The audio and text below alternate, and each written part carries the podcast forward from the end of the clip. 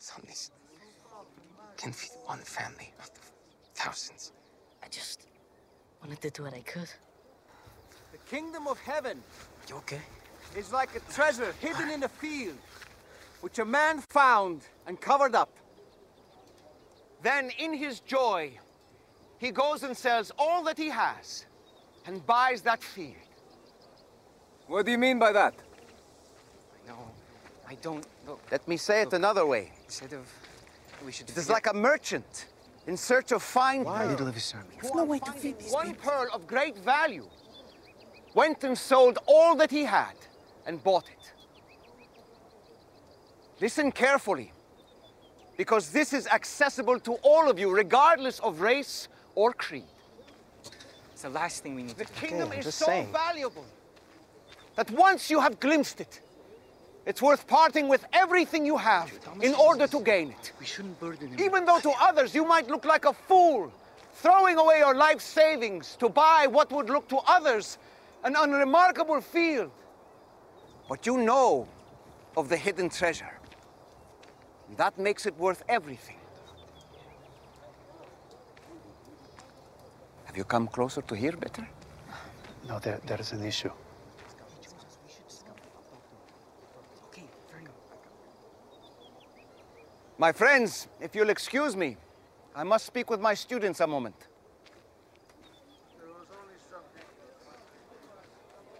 Rabbi, hmm. people are out of food. Some have been without food for days, others have traveled a great distance. So, give them something to eat. We're out of food. They're out of food. Is it time to send them home? Well, at this point, they're so hungry and tired, if we send them home, they'll faint along the way. You knew they were hungry. Yes, Judas. I can see them while I'm talking. hmm. Well, this is a tough one. Where can we buy some bread for all these people? We only came with a little over 200 denarii. Rabbi, that's not even enough to get a little bit for everyone. I wouldn't even know how to calculate that. Matthew and I can calculate that. That's really easy. Maybe if we go into the cities, we can negotiate something on credit. Yes. Yes, that could work. Negotiate with whom? The closest city is Abila, and its entire population is here. It's nine miles away, and even if we raided every house in town, we'd have to find a way to bring it back here, and it would still only feed a fraction of the masses. Can you bring me anything? Surely there's some food from someone, even a small amount. Five loaves of bread and two fish. But what is this for so many? Barley loaves. Two fish and five barley loaves. Thank you for clarifying. This is humiliating. John?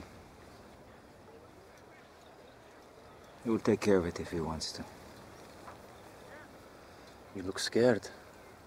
What are you afraid of? I'm afraid that he'll choose them.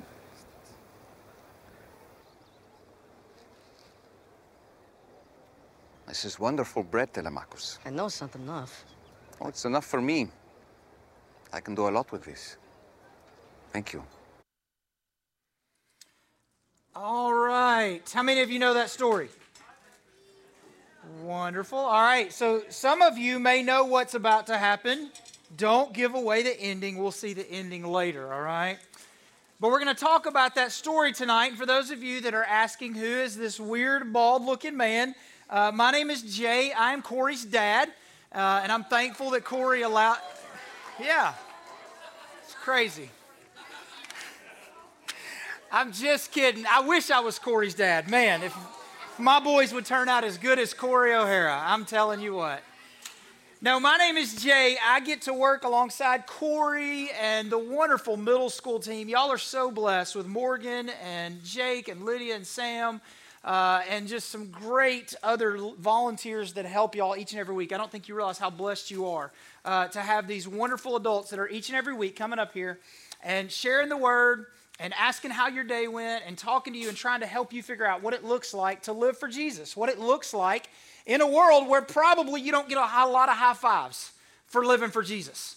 There are people that probably even look at you and go, Why do you go to church? And what do you do there? And that's weird. And why do you get up before everybody else and read your Bible and all those things? But here's the deal you got a lot of adults around you that are cheering for you and are encouraging you and giving you high fives for doing those things that we see throughout Scripture that tell us this is how you live for God. This is how you become all that God wanted you to be. And so, my name is Jay. I get the privilege of working alongside of all these people. And Corey was so gracious to allow me to come tonight and be able to share this story and just a few things that we can learn from this story. So, if you've got your Bibles, turn to Luke chapter 9. If you don't have your Bible, it's okay. Uh, it'll be on the screen. Here's what I would like to ask. If you have a phone, and I do this all the time when I talk, if you have a phone, it's really hard sometimes if it buzzes to not look at it. So I'm going to ask you to put it in your pocket, to put it under your seat. If you're wearing a, a cast, to stick it down in your cast, not so far that you can't get it back out, all right? So that it's not a distraction for about the next 15 or 20 minutes, all right? So that you can focus on this passage, you can focus on what God wants you to learn tonight. And if you've got your Bible, though, go ahead and turn to Luke chapter 9, and we're going to read a little bit, and you saw some of this. So let's look in Luke 9, verse 10. When the apostles returned, they reported to Jesus what they had done. Then he took them with him, and they withdrew by themselves to a town called Bethsaida. But the crowds learned about it and followed him. He welcomed them and spoke to them about the kingdom of God and healed those who needed healing. Late in the afternoon, the twelve came to him and said, Send the crowd away so they can go to the surrounding villages and countryside and find food and lodging because we're in a remote place here. He replied, You give them something to eat. They answered, We have only five loaves of bread, and in the video, barley bread, right? Um, and two fish, unless we go and buy food for all this crowd. About 5,000 men were there. But he said to his disciples, Have each of them sit down in groups of about 50 each. The disciples did so, and everybody sat down. And we're going to stop right there. And here's what we're going to look at. I want to first of all tell you just a little bit of the significance of this story. This story is told in all four of the major gospels. When you look at the New Testament, all right, this is uh, the word that's written as Jesus is born and after Jesus' life. Matthew, Mark, Luke, and John tell us about Jesus' life. And all four of these gospel authors tell us this story. Now, they all see it from a little different angle, and so we learn a little bit different about the story, but it's all the same truth, right, of what happened. And so, get what happened. You just saw it on the screen, right? Huge crowd listening to Jesus, been some walking for days, hungry. It's not like you can just order up, you know, Uber Eats, Grubhub, and they'll just bring it over to you, right? And so, what do we do? These people need food, and they say, We don't have any food. And I want us to look tonight at just three groups of people in this story and what you can learn from these people. All right? Now, I'm not saying all these people are bad. I'm going to paint it in a light where it causes you to ask the question Is this something that I would do? All right? But all three of these different groups, we have something to learn. So, the first group we're going to learn from tonight is the crowd. These are all the people that are there, okay? And here's the question I want you to ask about yourself that we sometimes can see in this crowd Do you have a hunger for involvement that covers your hunger for truth? Let me explain. Do you have a hunger to be a part of the group more than you have a hunger to do what is right? Do you have a desire to be accepted by people more than to be accepted by God? You see, I'm not saying that this crowd was all there because they didn't want to hear from Jesus. I think many of them were there because they wanted to hear from Jesus. He was the fulfillment of all the stories they've been hearing, right? Jesus has been walking around teaching and healing people, and these people have heard the story and they're like, I want to hear for myself, right? I want to hear and I want to see, and that's a great thing. But I bet there were some people in the crowd that just says, what? Large group of people? I want to see what's going on, right? If right now in the middle of this, about half of you threw down your Bible, stood up, and ran out of the door, what are the rest of us going to do? We're probably going to run out the door. And if not, we're going to be the constantly going, right? Because we want to see, we want to be involved. That's not necessarily a bad thing. But here's what can happen is sometimes we get swept up in the crowd and we forget to think about what are we following and what are we looking at. Right? Tells us in Matthew 7 15, watch out for false prophets. They come to you in sheep's clothing, but inwardly they are ferocious wolves. What this says is sometimes there's some things that look really good that aren't good for you. There are things in this life. Did you know that Satan will take something that's really good and twist it and make it bad? Right? Our phones, it's one that we talk about all the time. Your phone is a great tool to be connected to your friends, to be connected to your parents, to be able to look at different things and read information. But here's the deal if you use your phone in the wrong way by looking at it, let's say 10 hours a day, that's way too much. Or if you use your phone to send mean text to a friend, or you use your phone to look at things or be involved in things that you shouldn't.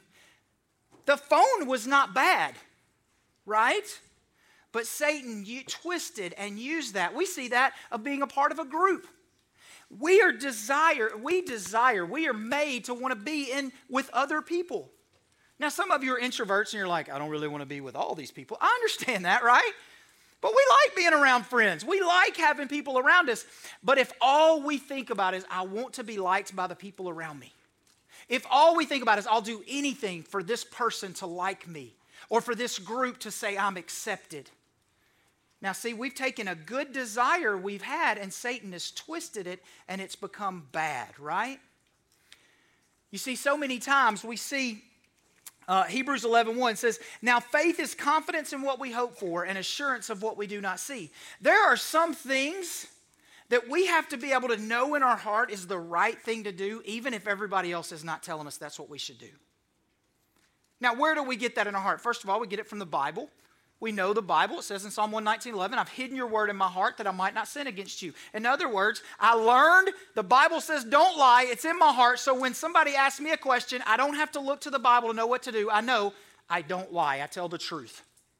Now, here's the thing sometimes everything around us may say lie, lie, lie, lie, right? I use this example all the time when I'm talking to different groups of people. When your parents say, Did you clean your room? and you didn't, everything in your body screams what? Just lie, right? say, No, I didn't do that, right? But we're like, Well, hold on a second. No, mom, I didn't clean my room. And you know, I'm going to get in trouble for this because she told me to clean my room and I didn't do it, right? And so sometimes we have to just know this is the right thing to do. If you study much uh, about people that talk about the beginning of the world, you talk about people that um, believe in evolution, and you look at different people that believe different things, they, one of the words that we look at are these people that are atheist, which means theist, means God, a, which means against, or it means no God. And so they would say, I believe that God did not create the heavens and the earth. I believe that there's not a God. Now, how can they say that with absolute certainty that something doesn't exist if they've never seen it or they've never not seen it, right? But they fill in the gaps where they say, hey, that just doesn't make sense. I don't understand everything, so they write it off. So many times for us, we have a hunger to just be a part of a group, we have a hunger to understand something that sometimes we'll compromise even what is true. And that's scary. And the crowd, I think here, the crowd was following Jesus was a good thing. But sometimes they lose sight of that. Sometimes that happens for us. Maybe sometimes we're wanting to do the right thing. We're wanting to come to church. We're wanting to put on and, and do the right stuff, but sometimes maybe our heart doesn't match our actions. Let's look at a second group the disciples. Now, the disciples are good people, right? Y'all awake? Disciples were good, right? They were doing good things. But look at what they did in this story. The disciples had a hunger for power that covered their hunger for wisdom. Look there in verse 12. Late in the afternoon, the 12 came to him and said, Did they come to him and say, Jesus, you are the Son of God? We have a problem. What would you have us do? Is that what they said? No. They said, Jesus, send the crowd away so they can go to the surrounding village, blah, blah, blah, and remote place, blah, blah, blah. They came to God with solutions, not just the problem. I want to say that again because I'm, I'm, i want you to understand this. They came to God and said, I've figured out the answer, God. Here's what I need you to do to this problem I have. How many times do we do that? God, I have this problem. If you'll help me pass this test, I'll never come into another test without studying again. God, if you will help me just get into this group of people, I'll always stand for you. God, if you'll help me just have a little more money so I can have a little bit nicer clothes, then I promise I'll always tell everybody about who you are. God, if I just could have a different set of parents.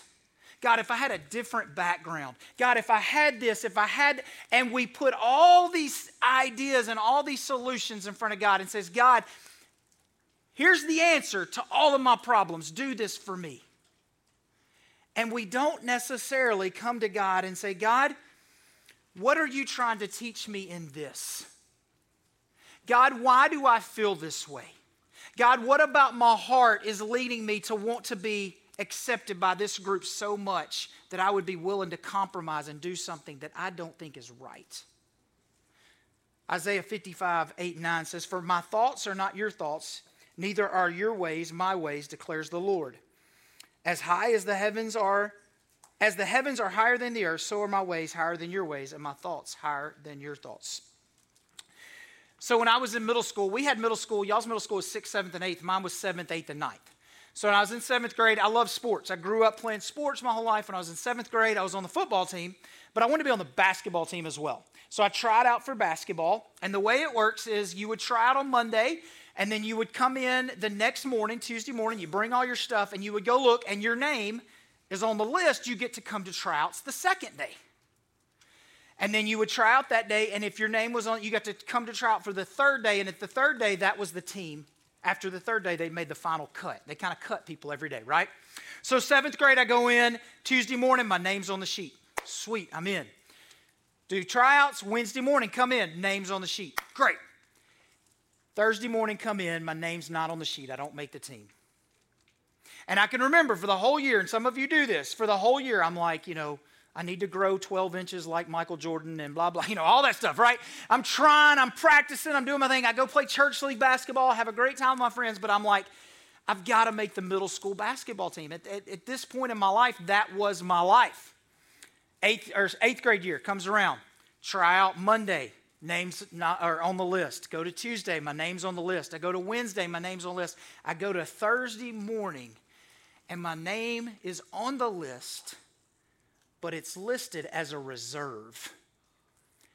So I didn't even realize the other time, but they have people that says, "Hey, if somebody backs out, you're in." Right? Well, I was a reserve. I didn't get on the team, and I remember thinking, I didn't get on the team again. I've only got one year left. I've got to make the middle school basketball team because life's over after middle school, right? This is the greatest years of your life, right? No? Okay, yeah. No. Um, but I thought, I've got to make the team. So I do the whole thing, play with church league, do my stuff, get to ninth grade. Here's the deal Monday, I'm on the sheet. Tuesday, I'm on the sheet. Wednesday, I'm on the sheet. Thursday, I'm on the sheet. I made the team my ninth grade year. The greatest thing I could ever imagine. Absolutely, I was a baller. Yeah. You want to know what's crazy? Here's what's crazy. I'm going to tell you all this story. I hated it. I loved playing basketball, but my coach was mean and he didn't talk nice to me. And I thought he hated me, and I hated it. And I quit right before our church league started because I realized I had so much more fun playing in my church league. I had spent three years wanting something that when I finally got it, I realized it wasn't as good as I wanted anyway. Here's what I'll tell you, and that, that's a crazy story, but I'll go even further. Here's what's crazy. Years down the road, my middle school coach came to me, and he, he uh, long story, but we bumped into each other, and he said, Jay, I so hated that you quit that year. I understand you wanted to go play church league, blah, blah, blah, but I hate it because I loved you on the team. You always had such great attitude, such great, you know, said all these things that were so important about the way I treated others and encouraged others and all these things, and I'm thinking, that was it. God had the answer to say, Jay, I want not for you to be on the team. I want you to be a person that is kind to others. I want you to be a person that perseveres when things don't go your way. I want you to be a person that has integrity and, and says the right things at the right time. And I thought it was all about me being on the basketball team and having a good time. And I missed the most important things God wanted to do in my life.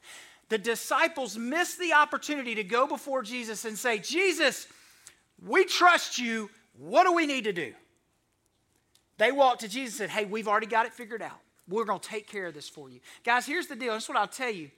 We're not supposed to just sit back and do nothing, but so many times we should come before God and say, God, what do you want me to do in this situation? What do you want me to learn in this situation? And I'm ready. And so many times we go, but God, if you'll work this stuff, and God says, I don't need to work things out. I want you to learn through even the good and the hard. Let's look at the last group of people. And it's not really a group, it's a person, the boy. This boy had a hunger for usefulness that led to obedience. This boy, you can imagine, he woke up that morning. I don't know what he was doing, walking, where he was going, what he was doing for his mom, but she had packed his lunch which I, you know, I wish she would have thrown like a little Debbie cracker or cookie or something, you know, just two fish and five loaves. But he's on his way, he's tracking along. But here's the deal when he saw a need, he stepped up among these adults, these people that had a little more authority, a little more power than him, and said, Hey, I can help. I want to help. And you saw, even when he brought it in, they were kind of like, This is not enough. Like, why would you even tell us you have this? Like, what a waste of our time to even act like this could work. But this boy says, But I want to help. 1 Peter 1:14 as obedient children do not conform to the evil desires you had when you lived in ignorance. You see here's the deal. This boy knew I don't know how God is going to use me. I don't know what y'all are going to do with this, but I'm giving it to you because I want to help. My boys, I have three boys. They're all in high school now. They're all, one of them's actually taller than me. Uh, they're all big boys. They're growing up. But they learned early on right from wrong. They learned don't play in the street, right? They learned don't put your hand on a, a, a, a hot stove. Thank you for those words. Words are hard for preachers, right? They learned right from wrong. You learned right from wrong. But here's the deal at some point, you started to learn but what would happen if I touched the stove? Right? But if I ran across the road just real fast before the car got here, what's the worst that's going to happen? Right? Like, if I went out and played in my church clothes on Sunday morning, eh, I'm not going to fall in the dirt. Is that even a thing anymore? Do y'all have church clothes? No. Okay, forget it. That's my growing up, all right? Here's the deal it's the same thing about right from wrong. And how sometimes we get bored and sometimes we wonder what'll happen and sometimes we want to push and we don't trust. I think many times when it comes to being useful, sometimes we get bored with just doing the things that God has told us to do. Sometimes we come to church and we just get bored sitting and listening. Or maybe we get bored waking up and reading our Bible. And we think, I want to do something more, God. I want to do something bigger for you. And so what do we do? We say, I'm going to I'm going to position myself so that people see me and they know I read my Bible and I'm going to tell everybody about reading my Bible. Now, why are you telling everybody reading your Bible? Because you want them to say, Yay, Ra, you, good job? Right? Yeah. Or are you doing that because you genuinely want to help other people and you want to encourage other people? Maybe you see you have a friend that does something good, but you're just like, I don't want to give them the credit. I want the credit for that. And maybe we put ourselves in situations and we compromise once again what it looks like to be useful because we think all of a sudden we've got to do something and we forget that God said, Look, I didn't tell you to be useful, I told you to be obedient. C.S. Lewis, how many of you have ever read C.S. Lewis? Anything? All right, some of y'all read that. Good. So, Screwtape Letters, Mere Christianity, this deep stuff, but you can do it as middle schoolers. Screwtape Letters are fun uh, to read, a little scary, but you know that you can do that. But C.S. Lewis was an author. And in one of his books, he wrote a story about two angels. And it said these two angels were given two different lots, two different services they were to do. One was to go clean the dirtiest streets in all of the world. And one was to go rule the largest kingdom in all of the world. And it says, C.S. Lewis writes, he says, but to neither angel did it matter which lot fell to them because their only goal was to be obedient to the Lord. My question to you, students, for this little boy who brought this meager little gift, in the same way you as a sixth grader or a seventh grader or an eighth grader says, you know what? I don't really have anything to do. Bellevue's a big church. I don't really have a gift. I don't really have a talent that's going to change things. God didn't say, look, I don't need you to do something. I don't need you to come up here and preach. I need you to be obedient where you are. Let me tell you this me standing up tonight and preaching, I love doing this. I love teaching that. And some of you may look at that and go, wow, that's so cool. That's awesome. I want to do that one day. Or, man, that's so cool you do that. Here's what I'll tell you some of you going to school tomorrow and looking at your friend and saying a kind word or telling somebody about what you learned in the Bible when you read it that morning will have more impact than me standing up here and preaching. You ever think about that? That one of you may do the right thing. You may be obedient to the Lord tomorrow to a person who understands for the first time what it means to love God, what it means to follow Him, and their lives forever changed. And that's so much more meaningful than any sermon that I would give that doesn't produce the same result. And so that's my challenge to you. Are you, like this boy, going to say, you know what? I want to be useful, and so I'll be obedient in whatever I have. Let's look at the last two verses and see what happens in the story in Luke 9. Let's look at verse 15. The disciples did so, and everybody sat down. Taking the five loaves and the two fish, and looking up to heaven, he gave thanks and broke them. Then he gave them to the disciples to set before the people. They all ate and were satisfied, and the disciples picked up 12 basketfuls of broken pieces that were left over.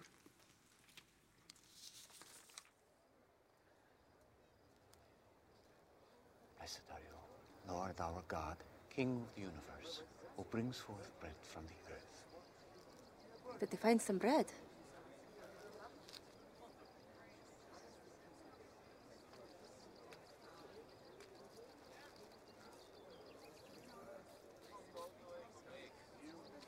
If they've got bread, be ready. We'll probably be first. Feed them. What has changed? Are we. Organize the people into groups of 50 and 100. Gather up 12 baskets to distribute the loaves and fish. Was I unclear? Ah, no. This feels familiar. Maybe. Let's go.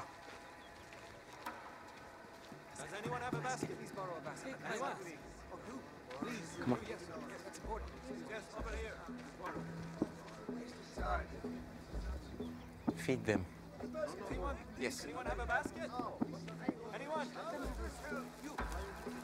The kingdom of heaven is like a grain of mustard seed that a man took and sowed in his field. It is the smallest of all seeds. But when it has grown, here. it Bring some larger than all the gardens. I've got. It becomes a tree, so that the birds of the air can come and make their nests in its branches. I've got one. Let's just Come on, break up the bread. Okay, how need we have? There, you take some. There. Worth the try. Do you need some? Give me some of that. You got enough? Just like Yeah. that. Yeah. There. There. Anyone need some?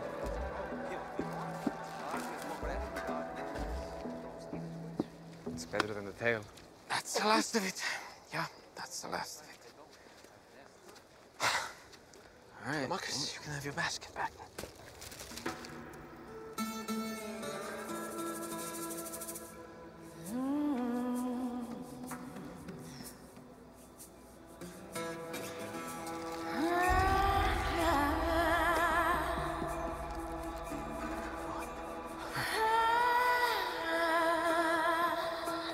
What?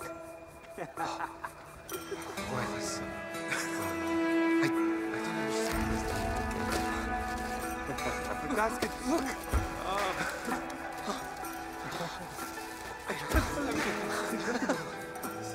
Is your basket full? You see this? You see all this? I've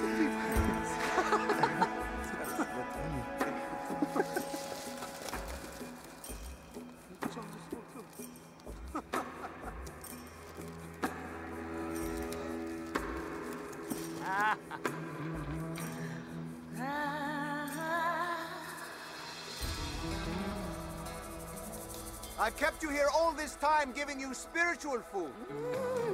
But you clearly need actual food now. So let's eat.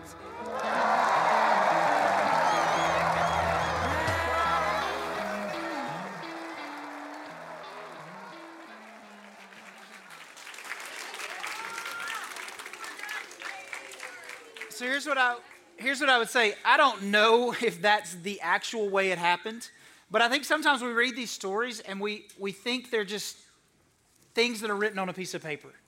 And we forget that this is a real actual event that happened. That Jesus did a miracle, a miracle and performed the, or had the opportunity to feed all of these people. And there's one person in this story that we didn't talk about that how we relate to them, how we relate to the crowd, how we relate to the disciples, how we relate to this boy. The question I would ask, and I want you to deal with, is how do you relate to Jesus? Jesus is not just a person that's on these pages, but Jesus was a real person that walked on this earth, that performed miracles, that healed people, that taught about who God was. And he is a person, it tells us in John 14, that says, There is no way for you to have an eternity with God, the creator of the universe, separate of Jesus Christ. He says he's the way, the truth, and life. No one comes to the Father except through him. And you have to accept him as your Savior and say, because of the sin that I have in my life, because I messed up, and we all do, there's no way that I can be in the presence of God with this sin. And I have to get rid of this sin, and the only way I can do it is through Jesus Christ and have a relationship with Him because of the sacrifice He paid for me on the cross. And y'all hear that from Corey each and every week. And so we have to make him Savior. But here's the other thing, and this is the other challenge I would have for many of you, because I know many of you, and I know many of you have made that decision to say, I trust Jesus Christ to be Savior of my life. I will get into heaven because I have a relationship with Jesus Christ. But here's the second thing, and this is the, the next step. Is Jesus Lord of your life, those students? Lord, is He master? Is He the boss? Does He get to tell you how you're going to respond to people when they're mean to you? Is he the one that's going to tell you if you're going to tell a lie or to tell the truth? Is he the one that's going to give you direction and guidance for how you're going to live your life? Because that's what a Lord does. A Lord directs. A Lord is master. And so tonight, I want you to decide how what is your response to Jesus. We're going to sing one more song. And I want you to decide have you made Jesus Savior of your life? If you haven't, I know that there's plenty of people in the back of the room that would love to talk to you about it, or afterwards we'll be around. And we can talk to you about it. What does it mean that Jesus is Savior, that He saved me from my sins? Or for many of you, maybe you need to decide, is Jesus Lord of my life? And I need to look and say, wait a minute, I'm following the crowd. I need to pursue truth. Or maybe I'm just trying to give God all the answers and I need to trust Him. Or maybe I just need to realize that being useful sometimes is just being obedient to God and allow Jesus to be the Lord of your life. I want to pray for us, and then we're going to sing. And we're going to let you do business with God and, and sing this last song, and then we'll be done, okay? So let me pray for us. God, thank you so much for who you are. I thank you for these students. I thank you for this opportunity we've had tonight to read about, God, when you performed this miracle in front of all these people, you showed that you were master and Lord over food. Something so small as food, God demonstrated something so big of who you are. And so I pray tonight, even as we hear a story that many of us have probably heard dozens of times, that God, tonight we see it in a fresh way and we're reminded that God, we want to follow you, not with our answers, but God, with our questions. We want to know, God, where do you want us to be? What do you want us to do? How do you want us to love? How do you want us to care for our friends? And that, God, we will sit back and just like these people saw a great miracle, that, God, we would see a miracle as you work in our life, maybe in our friends' lives as we tell others about Jesus, God, as we tell others about the love you have for us. And so, God, tonight I pray as we sing this last song that many of the students in this room, God, will just be honest with you. God, many of this room will never know what, what is going on in the hearts and lives of these students. And so, God, I'm praying tonight that you do, that you will speak to the students in this room tonight and they'll do business with you. I ask this in your son's name. Amen.